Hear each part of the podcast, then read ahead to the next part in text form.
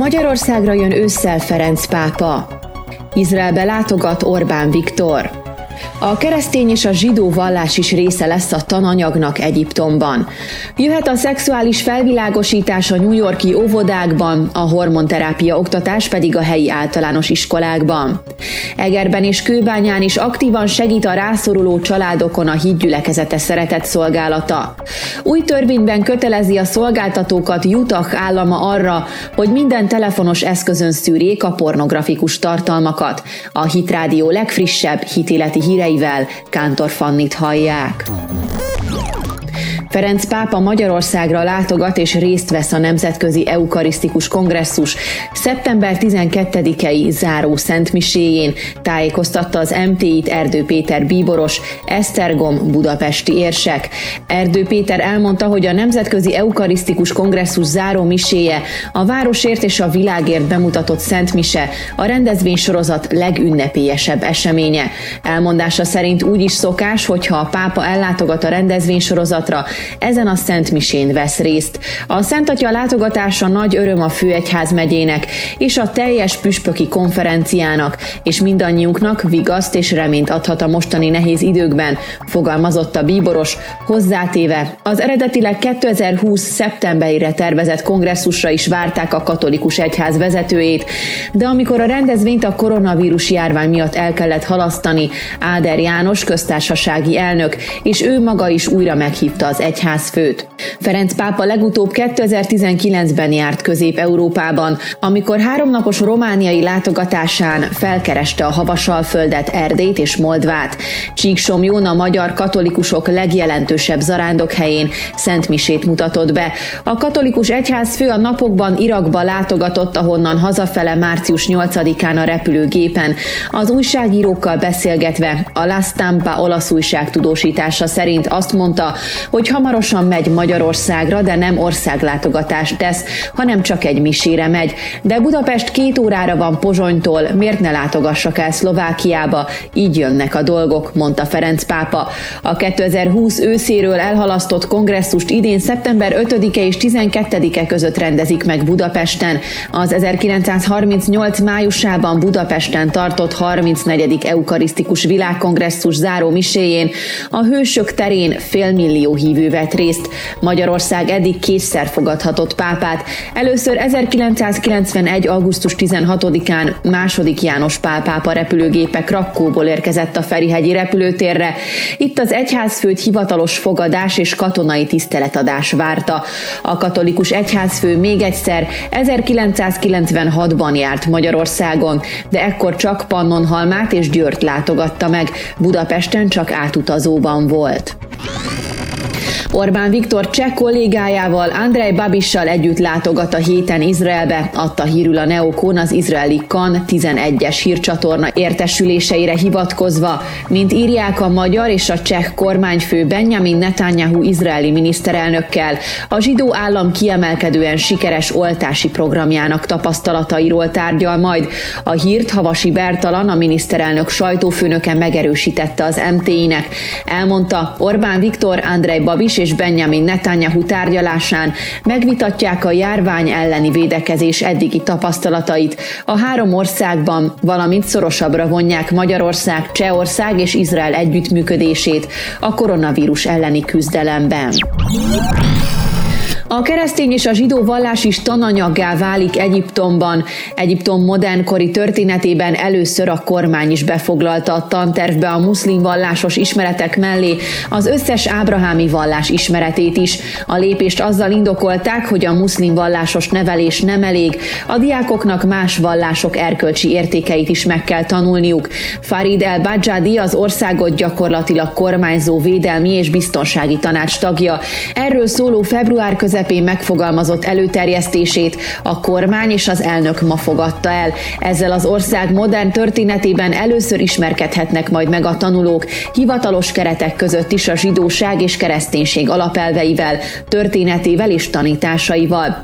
Abdel Fattah el-Sisi elnök feltett szándéka, hogy az ifjúságnak megtanítsa az egymás iránti tiszteletet, a tolerancia és a fanatizmus és szélsőségesség elutasításának értékeit, ezért is kezdte el a minisztérium a vallási toleranciát is oktatni immár az iskolákban, fogalmazott az egyiptomi oktatási minisztérium. El azonban nem csak a vallási tolerancia mellett állt ki, egyes iszlám vallásos szövegek tananyagból való törlését is kezdeményezte az arab nyelv, a történelem és a földrajz tantárgyakból, mondván azok félreértelmezése a szélsőséges iszlamizmus felé taszítja a fiatalokat. Kamal Zaker újságíró az Álmonitornak azonban úgy nyilatkozott, az a puszta tény, hogy a toleranciát bevették a tananyagba még nem fogja megváltoztatni azt, hogy Egyiptomban főleg a szegényebb fiatalok körében az iszlám szélsőségesség továbbra is nagyon elterjedt és népszerű, a tiltás pedig csak még inkább vonzóvá tette ezeket a nézeteket. Az LCC rezsim rendkívül negatív nemzetközi megítélését most éppen az iszlamista ellenes és szekuláris fellépéssel próbálja megjavítani. Az elnök egyébként mélyen abortuszpárti is, nemrég például beszédet tartott a parlamentben arról, hogy az országban a mély csak akkor számolható fel, ha erőszakkal korlátozzák a nők gyermekvállalását. Egy New Yorki demokrata politikus szexuális oktatást tartana az óvodásoknak, az idősebb diákok a hormonblokkolókról és a pánszexuális emberekről is tanulnának, írja a Blaze híre nyomán a Neokon. A bemutatott tantervben szerepel az is, hogy nyolcadikosokat tanítsanak a rasszizmus szexuális egészségre gyakorolt hatásairól. Egy demokrata New Yorki törvényhozó mutatta be ezt a törvénytervezetet az óvodai szexuális oktatásról. Az oktatást olyan baloldali szervezetek végez érezhetnék, amelyek szerint a szexuális oktatás a társadalmi változás motorja, és amelyek a társadalmi és a fai igazságosságról szóló üzeneteket is belefűznék a tananyagba. A tantervet bemutató Samra G. Brook Rochesteri állami szenátor átfogó szexuális oktatást vezetne be az iskolákban, akár az öt éves gyermekek számára is. Minden állami és állami támogatásból működő iskola biztosítson átfogó szexuális oktatást az óvodásoktól kezdve a 12-eseknek is. Így szól a tervezet. A New York Post szerint a terv jogilag is hozzákötni az állam iskoláit az Egyesült Államok szexuális információs és oktatási tanácsának javaslataihoz. A tanács úgy gondolja, hogy a szexuális oktatással fel lehet hívni a figyelmet az LMBTQ plusz emberek helyzetére, a szexuális erőszak elleni harcra, a nemek közti egyenlőségre, az abortusz jogokra és a fehér felsőbbrendűség elmélete elleni harcra is. A szervezet szerint az óvodások oktatása alapul szolgálhat ahhoz, hogy felnőttként észben tartsák a személyes tér tiszteletét és a nemi szerepeket is. A szervezet alapdokumentuma, a Nemzeti Szexuális Nevelési Szabvány 2020-ban progresszívabb nyelvezetet kapott, és most az interszekcionalitásra, rasszizmusra, valamint a hormonblokkolókra is kitér. A dokumentum szerint második osztály végéig a gyerekeknek képesnek kell lenniük az összes testrész listázására, köztük a nemi szervekére is. Az ötödik osztály végére pedig a hormonok működésével is tisztában kell lenniük, ahogyan azzal is, hogy milyen szerepet játszanak a hormonblokkolók a transznemű emberek nem váltási folyamatában. A nyolcadik osztály végére a rasszizmus szexuális egészségre gyakorolt hatásait is ismerniük kell, sőt a különböző szexuális identitásokkal is tisztában kell lenniük. 12. osztályban az olyan kulturális és szociális beidegződések szexuális magatartásra gyakorolt hatásairól is tanulnak majd, mint a rasszizmus, szexizmus, homofóbia és transzfóbia. Ráadásul az interszekcionális szemléletmód keretein belül arra fogják tanítani a diákokat, hogy ismerjék fel a káros előítéleteket és legyenek nyitottak a különböző véleményekre. Ezen felül a tudatos és a tudat alatti előítéletekről, a fai és a társadalmi igazságosságról is tanulnak majd. Az iránymutatás végén a Planned Parenthood abortusz klinikaként emlegetett egészségügyi intézménynek is köszönetet mondanak, illetve több munkatársukat is társíróként nevezik meg. Aktívan segít továbbra is a rászoruló családok helyzetén a hídgyülekezete szeretett szolgálata. 2021-ben első nagyszabású, jótékony akciójukat Kőbányán dr. Horváth Márk önkormányzati képviselő és a Kőbányai Családsegítő Központ együttműködésével hozták létre. Az akció során több mint 200 családnak, idős embernek segítettek tartós élelmiszer tartalmazó segélycsomagjaikkal, amelyeket a járványügyi szabályok betartása mellett adtak át. Március elején pedig az EGRI családok egzisztenciális fenyegetettsége miatt lendült akcióba a híd gyülekezetes segélyszervezete, amely 50 egyenként 10 kilós tartós élelmiszercsomagot adott át a város rászoruló családjainak részére. A csomagokat az EGRI családsegítő központ belvárosi telephelyének adták át. Sajnálatos módon a koronavírussal továbbra is komoly harcot vív az egész ország, és nincs ez másként Egerben sem. A járvány éppen kibontakozó harmadik hulláma mindenki számára nagy próbatételt jelent, de különösen a gyermekeket nevelő családok azok, akiknek különösen nagy megterhelést jelent a kialakult helyzet, mondta el Bohács Zoltán, az Egri híd gyülekezete vezetője. Elmondta azt is, hogy már lassan egy éve együttműködnek a családsegítővel. Ennek keretén belül több nagyobb és kisebb sikeres akciójuk volt már. Több nagyobb lélegzetvételű kezdeményezésünkkel is igyekeztünk rászoruló családokat támogatni. Tartottunk például többször is használt ruhaosztást.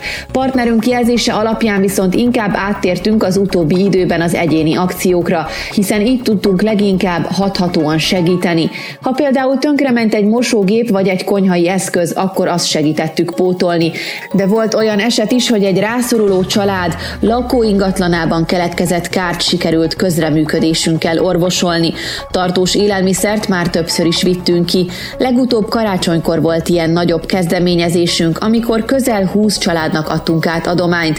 Most viszont a kontaktok csökkentése érdekében ezt az 50 csomagot a családsegítő munkatársaink keresztül juttatjuk el oda, ahol nagy szükség van rá, mesélte a lelkész.